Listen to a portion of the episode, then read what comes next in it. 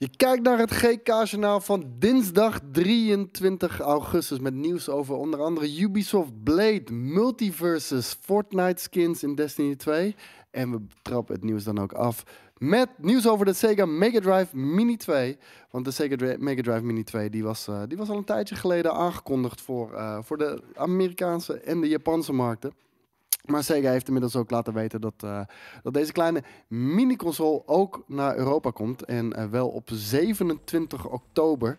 Eh, dan moeten ze gaan verschijnen. Wel een kleine kanttekening erbij. Ehm, ik weet niet of dit wordt gezegd vanuit marketingoverwegingen. Of dat het ook echt waar is. Of misschien een beetje van beide. Wat ik me heel erg voor kan stellen. Maar het grote nieuws wat hierbij. Althans, het grote nieuws. Hetgene wat hierbij vermeld werd. Was dat mensen wel rekening moeten gaan houden met schaarste. Natuurlijk was dit ook met de NES mini-console was dat zo. Daar waren zo schandalig weinig van gemaakt. Dat bijna alle Nintendo-fans eh, in opstand kwamen. En met hun hooivorken en hun fakkels voor het kantoor eh, stonden in, eh, bij Nintendo.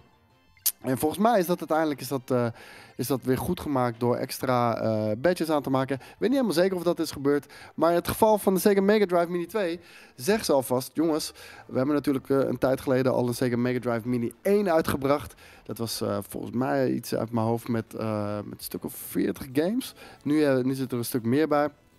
Maar ze zeggen, bij die drop, wat de hoeveelheden die we toen hebben aangeboden, dit zal slechts een tiende zijn van het aanbod wat we op dat moment hadden. En het aanbod, eh, en dat heeft simpelweg ermee te maken dat we eh, met nog steeds chiptekorten eh, te maken hebben. En ehm, ook daar heeft Sega onder te lijden. Ehm, hier staan dus behoorlijk wat games op, 60 games in totaal. En ehm, ik, ga de, ik ga ze nu gewoon even eh, allemaal opnoemen om te kijken of, jij, eh, of jouw favoriete erbij zit. Super Hang-On, Truxton, Fantasy Star 2, Herzog 2, Afterburner 2, Rainbow Island Extra, The Revenge of Shinobi, Hellfire Granada, Populous, Shadow Dancer, The Secret of Shinobi, Gameground, Midnight Resistance, Shining in the Darkness, Outrun, Classic natuurlijk, Bonanza Bros, Rolling Thunder 2, Golden Axe 2, Desert Strike Return to Golf, Warsong, Atomic Runner, Splatterhouse 2, Night Trap, Super Shark, Lightning Force, Quest for the Dark Star, The Ninja Warriors, Elemental Master, Night Striker, Final Fight CD, Echo the Dolphin natuurlijk, Robo Alester, Ranger X, Silp Heat, nog nooit van gehoord, Sonic the Hedgehog CD, Toe and Earl and Panic, on Funkotron, Mansion of Hidden Souls, Virtua Racing, Fatal Fury 2, Super Street Fighter 2, de nieuwe Challenger, Streets of Rage 3, Outrunner, Shining Force 2, Echo the Tides of Time, Viewpoint, Clay Fighter, Rise Star, Shining Force CD, Crusader of Senti, The Ooze, Alien Soldier, Earthworm Jim 2, Sonic 3D Blast, Factor Man 2, Fantasy Zone, Star Mobile, Spatter, Super Locomotive, Devi en Pi versus Puyo Puyo en natuurlijk Space Harrier 2. Zo, dat was eh, een hele mond vol. Ehm, de, de, de Sega Mega Drive Mini 2 heeft nog geen prijs gekregen hier, eh, hier in Europa. Maar als we heel even eh, de yen omrekenen, wordt die daar ongeveer voor 71 euro verkocht. Wat de prijs hier gaat worden, geen idee. Maar je kan hem al wel binnenkort gaan pre-orderen. Gaan we door naar het, eh, naar het nieuws van Ubisoft. Want misschien heb je het voorbij zien komen deze week, misschien ook niet. Maar er hingen geruchten, er gingen geruchten rond, eigenlijk al best lang geleden, maar afgelopen week staken die in één keer weer de kop op. Dat Ubisoft bezig zou zijn met een, uh, met een Marvel game. En uh, niet zomaar een Marvel game, Blade. En dat komt doordat eerst in, in, dit geval uh, dit plaatje werd gedeeld. Mocap zien we hier natuurlijk. Maar als je dan kijkt naar de director, dat is dezelfde director van de Blade film die, die volgend jaar moet gaan uitkomen. En dit was het tweede plaatje wat we hier zien. En wat zien we hier? Uiteraard weer actors en mocap, suits. Maar ze hebben zwaarden. En zwaarden, uh, zeker in het geval van Blade, spelen een grote rol in de game.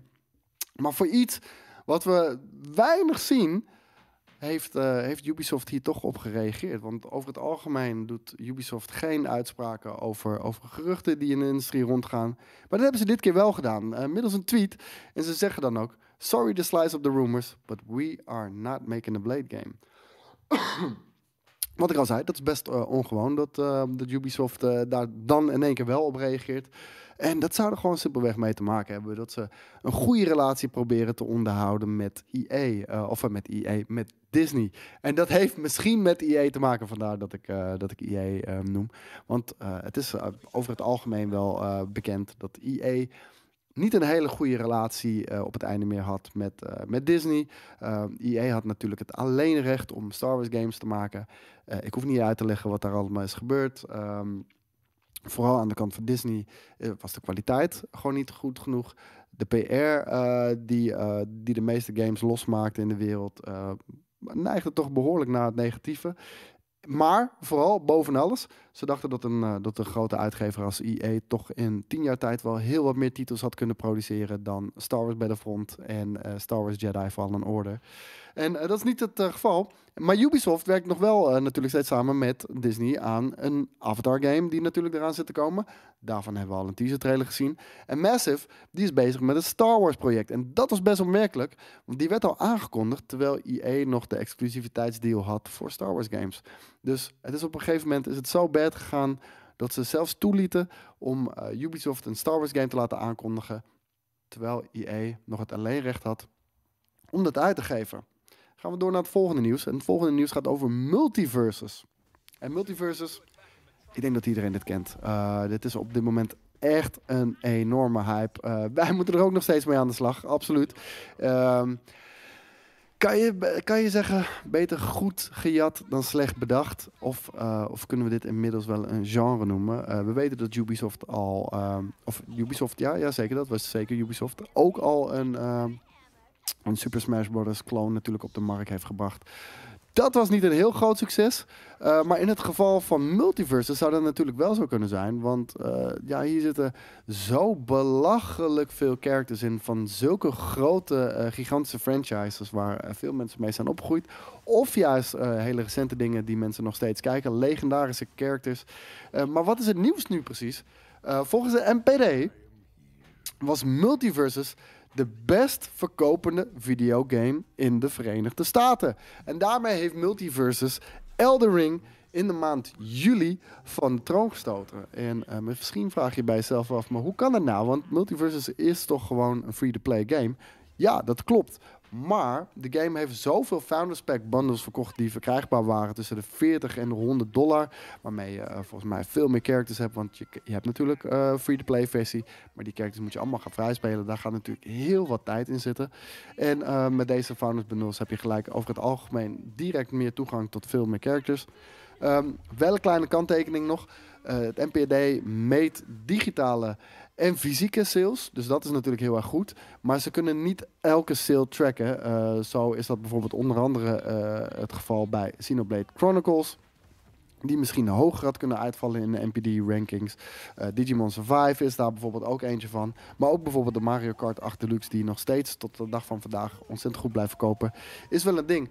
Uh, om nog heel even samen te vatten, uh, wat wel opviel was dat, het, um, de, dat de omzet aan, uh, aan gaming, hardware, content of accessoires in juli was gevallen met 9% ten opzichte van het jaar daarvoor.